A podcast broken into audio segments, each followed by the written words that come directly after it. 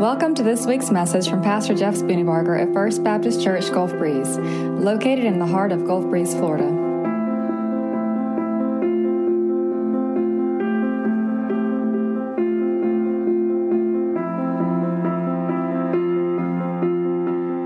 Amen. Good morning. Open your Bibles to Mark chapter one. Mark chapter one. So, um,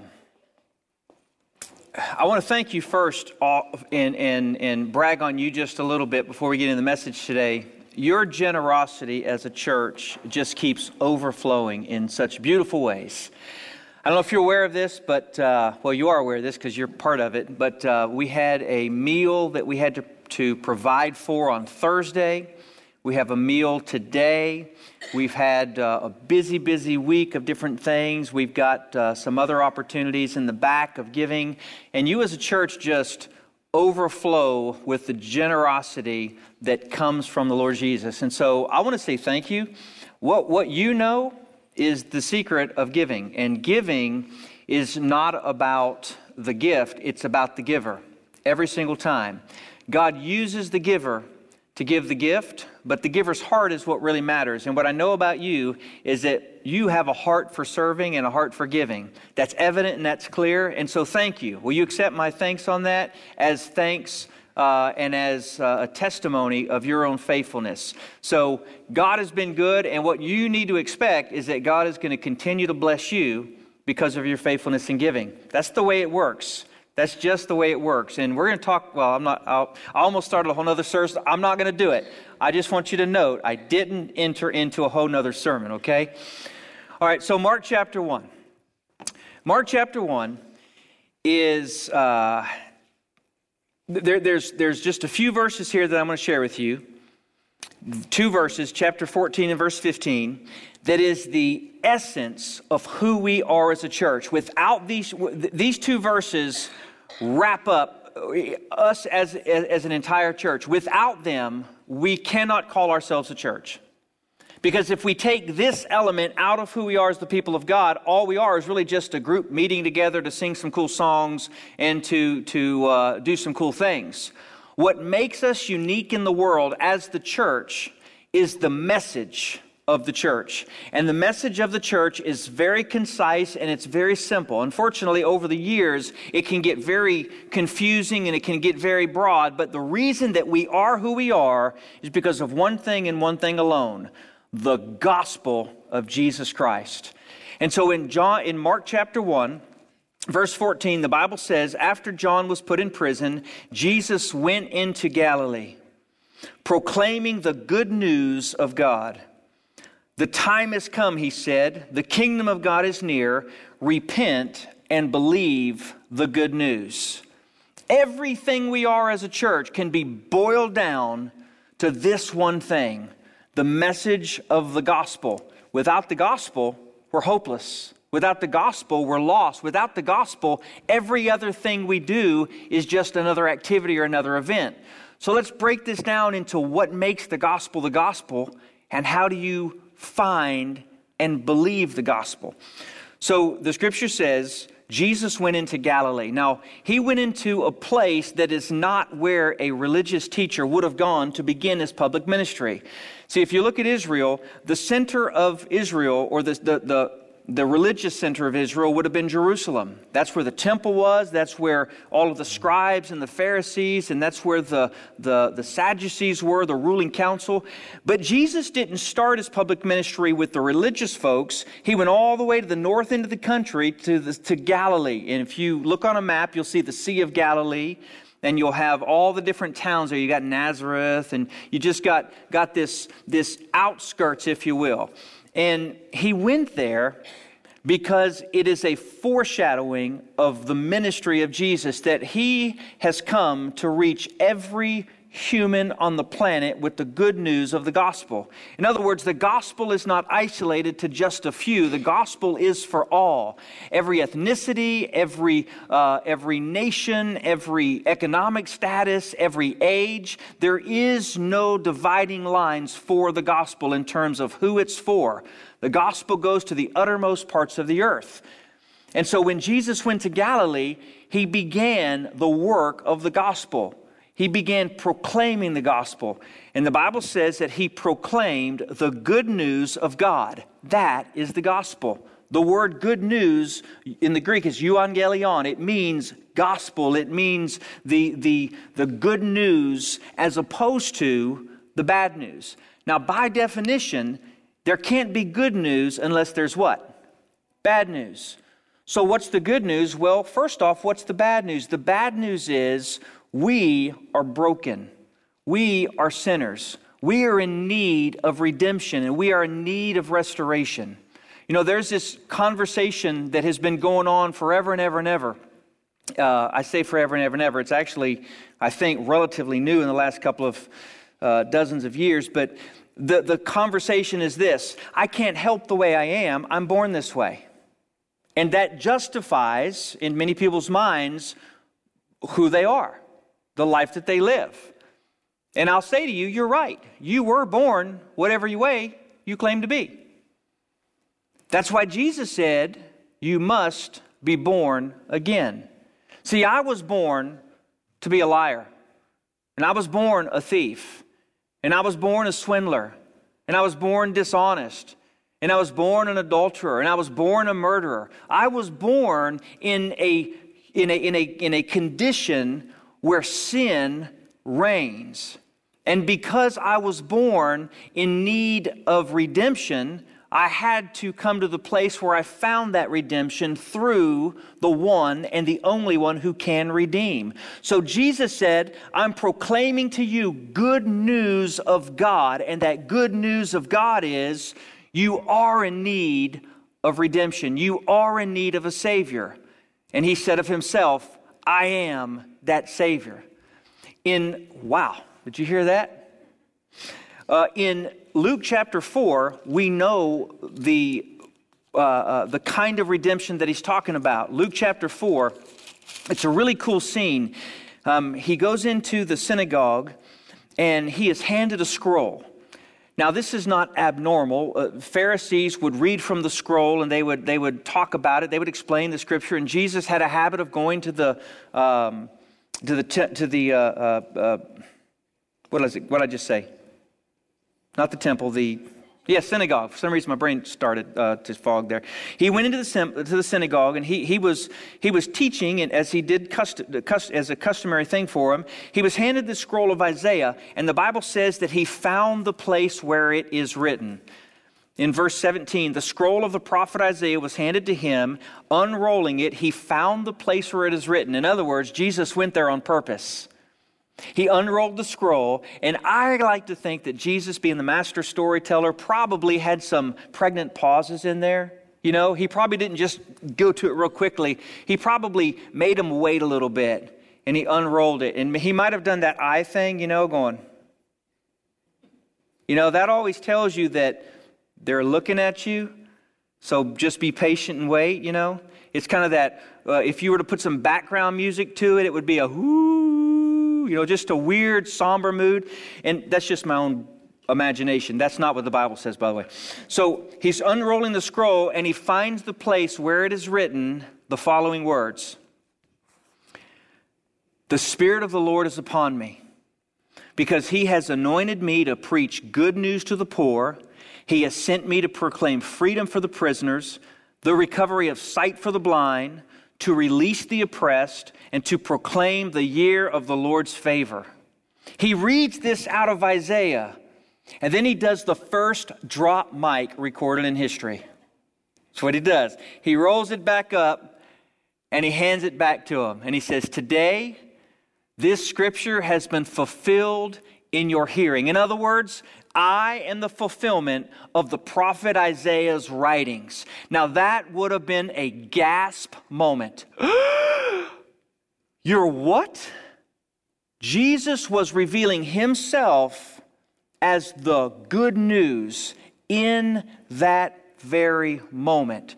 So in Mark chapter one, when he says that he was proclaiming the good news, Uh, the, uh, the good news of God, he was proclaiming the work that he was doing on earth as the Word made flesh. Does this make sense to you? And so the message of Jesus was very consistent, and it was very, very pointed, and it was very gracious, but it was also truth to the point where it cut people to the heart. And the truth that he preached was there is a kingdom that is not of this world, and that kingdom has a king who is Christ Jesus, and the king is not just an ordinary king, he is a king of all kings. And he is the Lord of all lords. In fact, he is the Alpha. He is the Omega. That's the first and last letter of the Greek alphabet. He's the beginning and he's the end. When there was nothing, there was Jesus. When nothing else is, there was Jesus. By his own word, everything was spoken into existence. So Jesus was proclaiming the good news that the kingdom of God is here. In other words, God was finally restoring the brokenness that we lived in in this earth. And so the way that you find this message, the way that this good news becomes more than just good news, but it becomes your good news, is simple, but it's not easy. You've heard me say this before. Simple and easy are two different words, and they mean two different things. It is simple to make key lime pie, but it's not easy. We made one at our house, and apparently the simplicity of it didn't transfer to easy because it was horrible. We had to throw it away. I mean, it's a few ingredients, sugar, lime, some crust, right? And you're like, it's easy. No, it's simple. But trust me, our family can mess it up. But now some other people, like the Allens, can really unmess it up. So simple and easy are not the same thing. Simple means that to get from A to B is just a few steps. Easy is the is more quantitative. It, it, it deals more with what's done with us. Okay, I'll say it this way. Um, it is simple to run five miles. Right? I mean, all you got to do, start picking up your feet, start running. That's simple, right? But it's not easy. It's not easy because you've got all this flesh that you got to deal with, and you need this thing called oxygen because your brain uh, uh, relies upon that, and your body relies upon that, your heart relies upon that. And so the simplicity is this. Jesus said, the kingdom of God, go back to Luke chapter one, the kingdom of God is here. Repent and believe the good news. The kingdom of God is here. Repent and believe the good news. That's the simplicity of it. To find the kingdom of God, you simply have to repent and believe. But the difficulty in it is repentance requires saying those three hard words that every man knows he never wants to say to his wife. I was wrong, right? Men, don't you sit there smug and pretend like it's easy for you. Don't he? I know. And every woman has to say that to their husband sometimes. I was wrong. But you know the way we like to repent? We like to repent a roundabout kind of sort of way, right? Repentance actually is a is a uh, Uh, a, a word that is a military term. It's to make an about face. It's to turn from one direction to another direction. Essentially, it's not necessarily a physical move.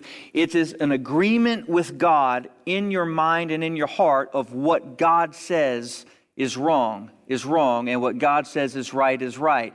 It's saying, I no longer own Uh, I, I no longer want to go my way, but I want to go your way. So it, it's the intent there, but again, it's it's an it's an attitude of the heart, which later on moves into action.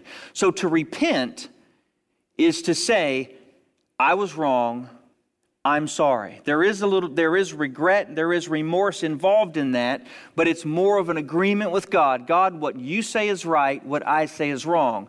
Now, we don't like to do that. That's not easy, because to do that means we have to stuff our pride, right? We have to say, I wasn't good enough. So we want to go all the way around it, and we want to kind of slip it in easily. Like we say things like, well, I wasn't exactly correct. I didn't tell a lie. I just wasn't fully truthful. I'm not wrong. I was just misinformed, right? Now, am, am I right about this, Clay? We like to just kind of ease on around it, and we hope the other person will just kind of get the drift and let us off the hook. Oh, yeah, yeah, okay, good, we're good. But that's not what repentance is. You cannot come to God and believe unless you repent. Why? Because you're believing what God says, not what you say. Repentance is getting into God's schedule or getting onto His timetable. And we have such a hard time with repentance because repentance has to acknowledge that we are wrong. We are wrong about attitudes, we're wrong about actions, we're wrong about thoughts, we're wrong about how we love, and nobody wants to nobody wants to be told they're wrong and nobody wants to admit they're wrong. But the Bible says that without a hum, humble heart, you cannot find grace from God. God opposes the proud, but He does what? He gives grace to the humble. Repentance is the humbling of the heart, and you and I cannot be saved apart from repentance. Now, what's really interesting about this is God gives us the gift of repentance. So it's the work of God inside of us that brings us to that point of repentance. But at the end of the day, we've got to get on God's schedule and on God's timetable and agree with God. God, yes, I'm in need of a Savior. Jesus demonstrated the attitude of the heart when He told the story of the Pharisee and of the sinner. He said there was a Pharisee that was in praying and was saying to God, God, look how good I am. Look how marvelous I am. And there was a sinner that came in as well, and he fell before God and he started beating his chest and said, Lord, have mercy upon me, a sinner. And then the Pharisee looked over and said, Lord, thank you that I'm not like this sinner over here. Thank you that my righteousness is far greater than his. And the Bible says that Jesus said, the one that fell on his face before God is the one who found mercy from God, not the arrogance and the proud heart of the Pharisee. See, you and I have got to get to the place where we recognize that we found the bottom, where we recognize that we cannot make it on our own. And we recognize that because the truth of what God says through His Word shines a light on the sin inside of us, and it exposes us to the point where we Our, our, we, we have shame, we have guilt, we have embarrassment, all of those things. And we say to God, God, I don't deserve you at all. And at that point, Jesus says, you're right. But that's exactly why I'm calling you by name. It's um, uh, in, in the scripture, in, in uh, uh, one of the letters to Timothy, the scripture says, all scripture is God-breathed, right? And it's able to, it, it, it's, a, it's a sword, able to divide Um, soul and marrow. In that scripture, the idea of the sword is not actually, I just found this out, it's actually not this giant sword. It's a double-edged sword. It's, it's not this idea of the of a big three-foot wielding uh, Excalibur sword, right? That's not what it is. It's actually a dagger. And here's what would happen. When somebody who was being tried for a crime, when somebody was going before to, uh, the judge to see justice, they would take a dagger and they would position it underneath their chin, and it would be right here where the point was at the tip of their chin. And then they would walk him to see the one who would make the judgment. And the reason for that is what happens when you're shameful? You put your head down. If you ever see a, a somebody do a perp walk, they're always trying to cover their face, or they're kind of look, they don't want to be in front of the cameras usually. And in fact, police officers sometimes will do a perp walk to make them face the cameras. It's sort of an embarrassment thing. When the scripture says that the when the Bible tells us that the word of God is a double-edged sword, able to make that division, it bears the idea of it makes you look up. You can't, you can't ignore it. You can't look down. You can't turn away, because that point is right here. There's an acknowledgement of the sin inside of your heart. But the Word of God, when it does that, it brings conviction, the bad news, so that you can have the hope of the good news. Repentance is a heart condition necessary for belief. We want to skip that route. We want to jump right over it because we don't want to deal with our own sin. I will tell you, I stand before you today keenly and acutely aware of my own brokenness before God. I understand that I am not worthy to stand on the stage.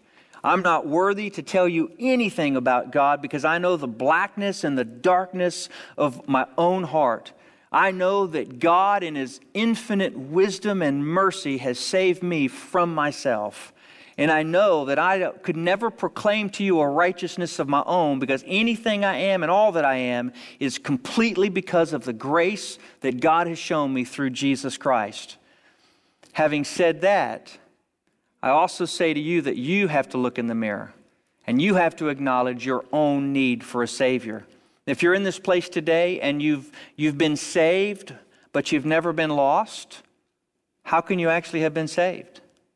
If there's never been repentance, how can you actually have believed? What what, what are you believing? What's, what's the good news if there is no bad news? I'll tell you that I distinctly remember that when I was fifteen years old, I was in a high school stadium and I was sitting halfway up the bleachers over towards the north and north side of the bleachers, and I was listening to all the music. It was a it was a citywide crusade with Billy Graham. It was in nineteen eighty-eight, and this citywide crusade was was like five nights of coming to this place to listen to this preacher named Bailey Smith preach. And as I was sitting there in this this stadium, I remember wrestling with God, and I remember saying to God, God, I'm religious. I mean, I do all the right stuff. I always go to church. I, I, I pray and I read my Bible, and I, I do, you know, I, I do the stuff when the church asks me to. But I'm, but I'm, I'm anxious. I, I'm not sure that I've ever truly believed because I don't know that I've ever truly repented. And that was my problem. I was so good that I never realized that I needed a Savior. And and. I was so good, but I really wasn't so good. It's like the one who came and said, you know, what does it take to go to heaven? And he said, you know the commandments, do all these things. And he's like, oh, I've done all those.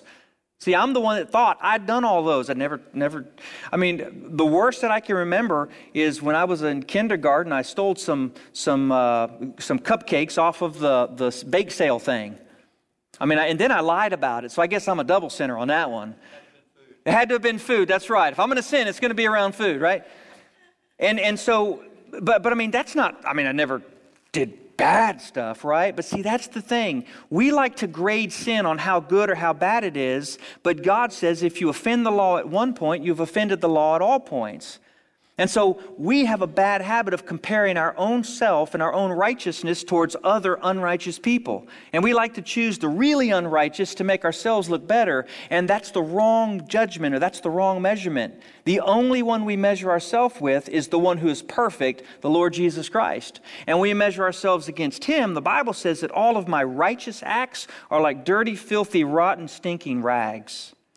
And so I stand before Him saying, but I'm not so good after all. And so back on that moment, as I was in this high school stadium and I was listening to the preacher start to preach, I have no idea what he said. I just remembered that in that moment, God said to me, Jeff, if you were to die right now, you've never yielded to me as the Lord of your life. You've been religious, but you've never been truly saved. You've never been born again. And so I thought to myself, I literally thought to myself, at the end of this service, I'm going to get up and I'm going to go down because I just want to deal with this. I don't ever want to doubt and question again. And in that moment, I had this other thought. What if you died before the invitation? I mean, it's only like twenty-five minutes away, but what if? And so in the midst of that crowd, nobody else having any idea what I was doing, I said in my heart to God, Lord Jesus, I admit I'm a sinner. I admit I'm lost and I'm not good enough to be saved. But I believe in Jesus. I believe that He died and He buried, He was buried and He rose again. And I'm asking you to save me. I'm giving you my life once and for all. And in that instant, I distinctly remember all of the doubt and all of the questioning that I had had night after night after night was gone. And to this day, I've not doubted one single time, do I know Jesus? Now listen, I tell you that story because I know the feeling of what it means to question whether or not you're really in a relationship with God. And what's so frustrating is I wanted a relationship with God, and I told him I'll do it if I just know how, but the wrestling was whether or not I really believed. And that's really the core of this message. How do you know you've really believed? Because belief is kind of one of those things that you can say and not actually have as a reality. I mean, belief, I can't tell you if you've believed or not, because you can act in a way that makes it look like you've believed, but you haven't, but you can also act in a way that looks like you haven't believed, and yet you have. That's why I could never tell you, I know for a fact you're born again. Now, I can say I'm pretty certain. I see the fruit and the evidence of the gospel in your life. I, I, I've heard your testimony, and I know that there are things in your life that God has been moving in. So I can say I'm ninety-nine point nine percent sure that you're born again. But I cannot say I'm one hundred percent sure of you, because that's only between you and God. And so this morning, my question is this. Have you believed the simple message of the gospel? And have you done the difficult work of the gospel, which is repent and believe? So let's go to that word believe for a moment. When I was praying that prayer at fifteen, I was enacting belief, but I was actually moving from mere intellectual faith to a genuine saving faith, which are different. The book of James tell, tells us, oh, so you believe in God? Good for you. Even the demons believe and tremble. So belief is not just intellectual assent. It doesn't mean that I just believe there is. Belief is an action. It's, it's motivated by a knowledge or an understanding, but then it's an actual action of trusting by moving into a relationship through uh, uh, through a, through a, and I don't know how to explain it other than I'm I'm I'm putting my faith into practice, if you will. That's why the book of James also says that you say you believe, that's good, but if you believe, if you say you believe but you have no works, I'll tell you that you don't even believe, because belief and works go together. Your works don't cause you to believe, and they don't they don't cause you to be saved, but your works are evidence that belief is actually a reality. Does that make sense to, to you?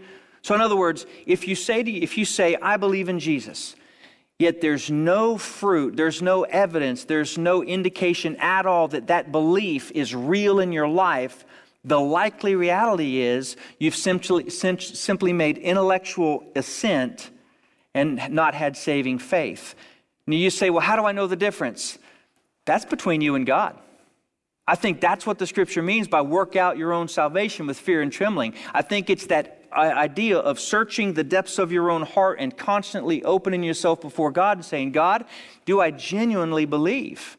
Have I genuinely trusted you?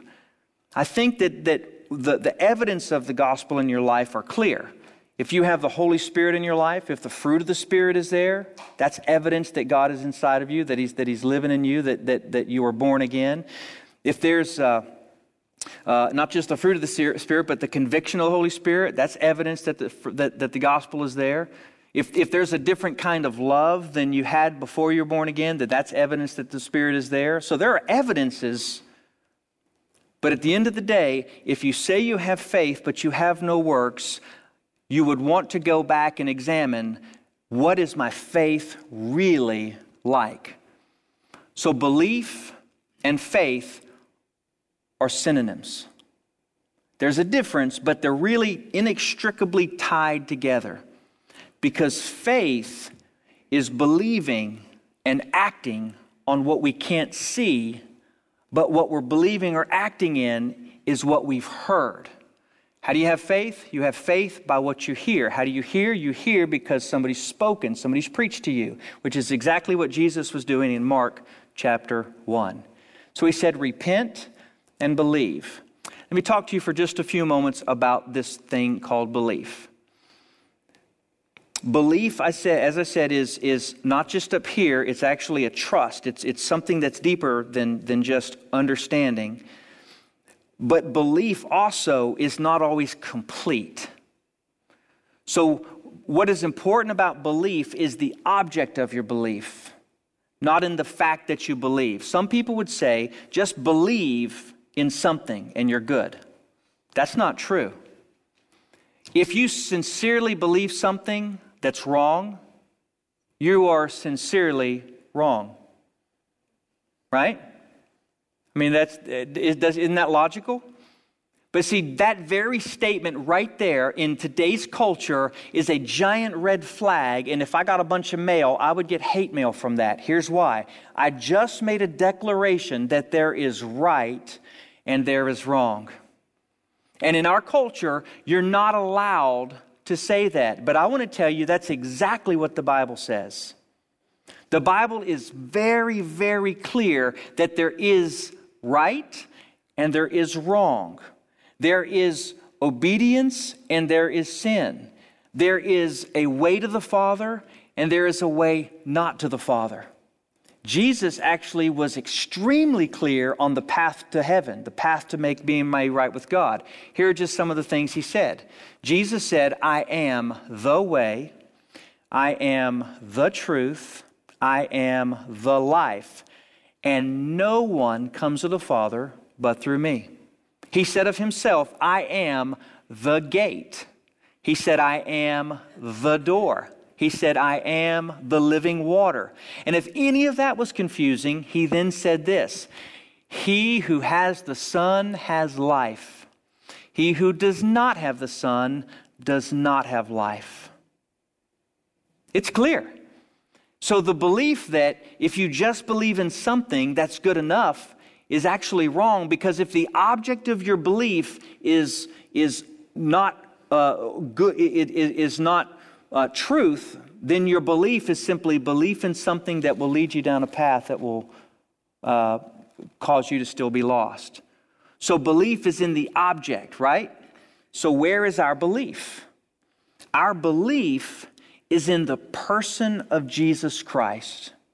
Here's why. John chapter three says, Or, or John chapter one says, in the beginning was the Word, and the Word was with God, and the Word was God. And everything that was made was made by Him and through Him and for Him. We just slipped, skipped over to Colossians there. But Jesus Christ is the evidence of a living God, because He is God made flesh. If you see Jesus, you've seen the Father. So our belief is in Jesus. Okay, now here's the deal. It's not just belief in a person, it's belief in the character. So not just the fact that he lived.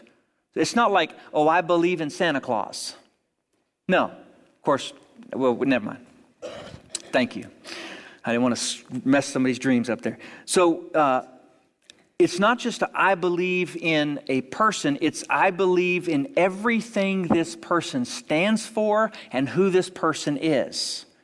So the words of Jesus is what we believe in. Here's a cool thought. If you want to know God, all you really have to do is explore what Jesus said. And when you look at what Jesus said and you say, okay, Jesus said this, I believe him. Jesus said this, I believe him. If you start building your life on believing what Jesus said, you are believing in the person of Jesus Christ in a way that will transform you, and ultimately it will sanctify you, and it will make you a different person than when you, than you were when you first believed.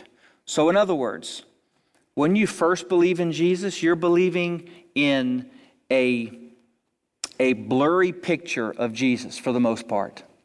You don't have all the answers. You don't know all the questions. You just know that he came, he lived, and he died. He was buried, and he rose again. And he said he's the way, so I believe. You're, you're not usually believing because you've investigated all the claims. You're believing because God is drawing you to repentance, and he's drawing you into a relationship with himself. But once you believe, you're born again, And because you're born again, what do new babies do? They start to grow. In the Christian life, that's called sanctification. He's changing you, and he's pulling off the edges on you that are not looking like him, and he's making you look like him. And over the years, you become close. Over the years, the picture of Jesus becomes clearer and clearer and clearer. And guess what that gives you? That gives you hope that is indestructible. It gives you the kind of hope where you can go through life's hell and still say, and yet I will still praise him. It's the kind of, of tenacity that says, even though everything in life is awful, Jesus is still in control and he is still Lord. Even though I cannot see the edge of this pit, Jesus is still King. And I serve him not because of what he does for me, but I serve him because of who he is. That comes from a lifetime of the picture of Christ Jesus becoming more and more clear because you're allowing his words to be inside of your heart and you are believing them not just here, but here. Does that make sense? So where I want you to go today is this. Where I want you to kind of land is this. I want you to examine your own belief. What are you believing in? Are you believing in a story of a guy who did some good stuff? Are you believing in the Son of the living God? The one who made all things and in him all things are held together? Has there been a time where your belief has been predicated by repentance? Have you said to him, Jesus, I recognize I'm a sinner? Maybe you haven't said those exact words, but if, if the attitude of your, not, of your heart has not been humbled before God, how can you have ever been saved? And again, I can't make that judgment for you. Only you can make that judgment. But I can say in a crowd this big, and for those watching by T V, the, the question of am I genuinely a believer or not, for some of you, that's a real question. I'm going to say settle that today. Settle that today. You can believe everything Jesus has ever said. Proof of you can believe him is this. He demonstrated his own authority by dying like he said he would, by being buried for as long as he said he would, and then rising from the dead just like he said he would. That's all that, every, everything in your faith rests upon that one action or that one group of actions. Because he rose from the dead, everything he says can be believed. So here's the things, here's some of the things we need to believe. We need to believe that when he said, if anyone wants to follow after me, he must deny himself, take up his cross, and follow after me. That's the hard part, right? We got to believe that. We must believe when he said, I go to prepare a place for you, and if I go to prepare a place for you, I'm going to receive you unto myself. In my Father's house there are many mansions. If it were not so, I would have told you. In other words, I'd never lie to you. We know that Jesus has made all kinds of promises to us, but sadly for many believers, we live on a very small fraction of them. We live on just the only, we live on the promise of one day when I die, I'll not go to hell. And that's the extent of how much we know about what Jesus has said. I'm saying to you, that's only the beginning. This belief that we're talking about is an all-in. Lord, I, I, I, you've got me hook, line, and sinker. Even if I don't understand it, I don't have to understand it because I know that everything you say is true and real, and, and, and I know that you're full of mercy and kindness and grace, and so I'm going to choose to believe even when I cannot see. And Jesus himself said, blessed are you who believe even when you don't see. Told Thomas that. You believe because you see, but blessed to you if you believe when you don't see. You say, well, what if I'm wrong? Well, you could always go to Pascal's Wager, but we don't want to go there, do we? You know what Pascal's Wager is? Pascal's Wager essentially is, look, you say there's no God, I say there is a God. You don't believe, I do. If I die and there is no God, what have I lost? I mean, I've had a, I've had a heck of a life. Got a smoking hot wife. You're welcome. Got Got some great kids, right? Got a, got a wonderful family in total strangers who are not really strangers anymore. I mean, what what have I lost? I mean, I've I've never never had to been bailed out of a back of a police car. I've I've never had to stagger into the house. You know, I mean, I, I've never had to do any of that. So what have I lost, right? But if a person who doesn't believe says uh, dies and he's wrong, what has he lost? That's Pascal's wager. The thing is, we don't even need that, because what we know is that God exists. How do we know? Because we see the evidence of his goodness everywhere. I'll close with this illustration. None of us can look at the sun. I tried the other morning. We went fishing, and uh, the sun was right was coming up, and I was like, man, that's beautiful. So I looked over, and I saw, and I wasn't even looking at the sun because there were clouds and stuff. But then when I looked back in front, I was seeing spots, right? Because the sun is so bright, it's so full of heat and energy and light that we cannot look at it and not be blinded.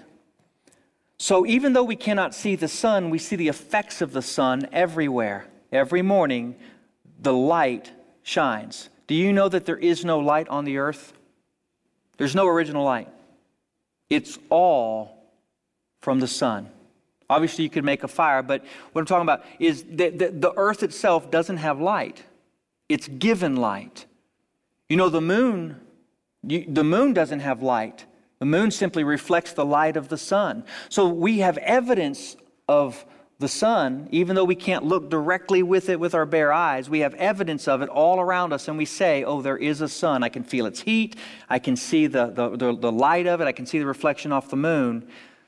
And so we don't see uh, God face to face, but we have evidence of him everywhere.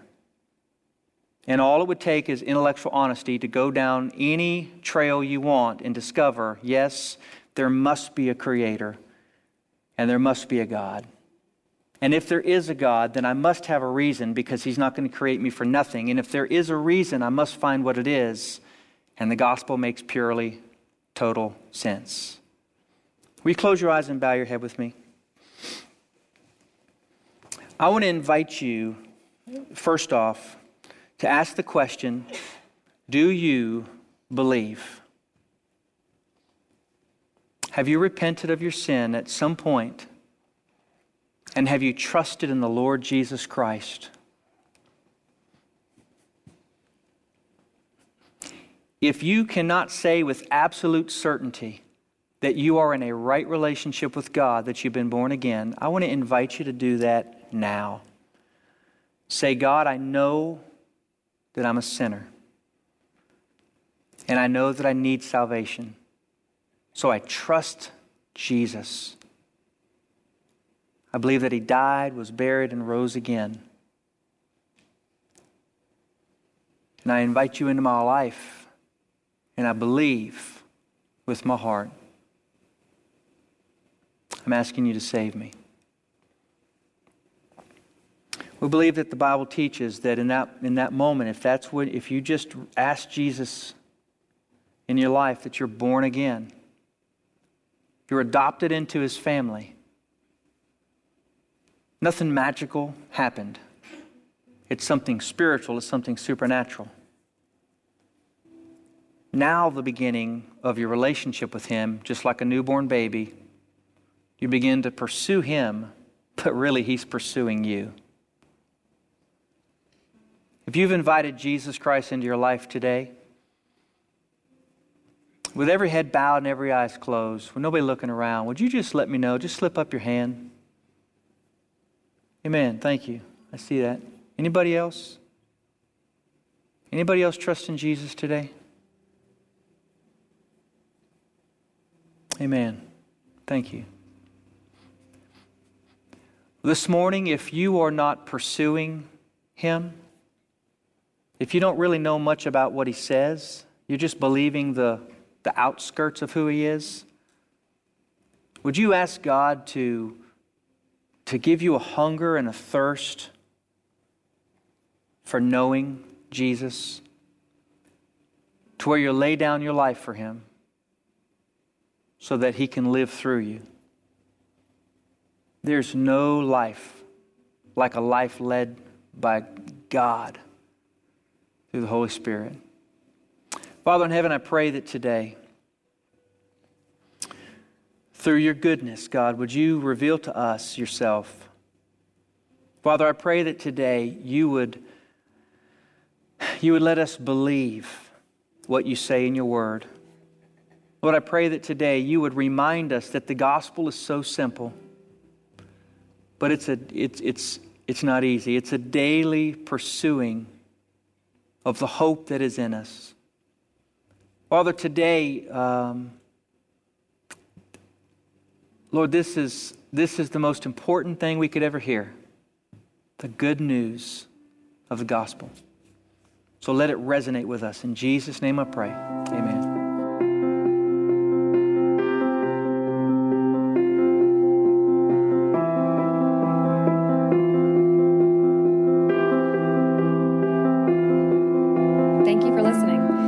Find out more about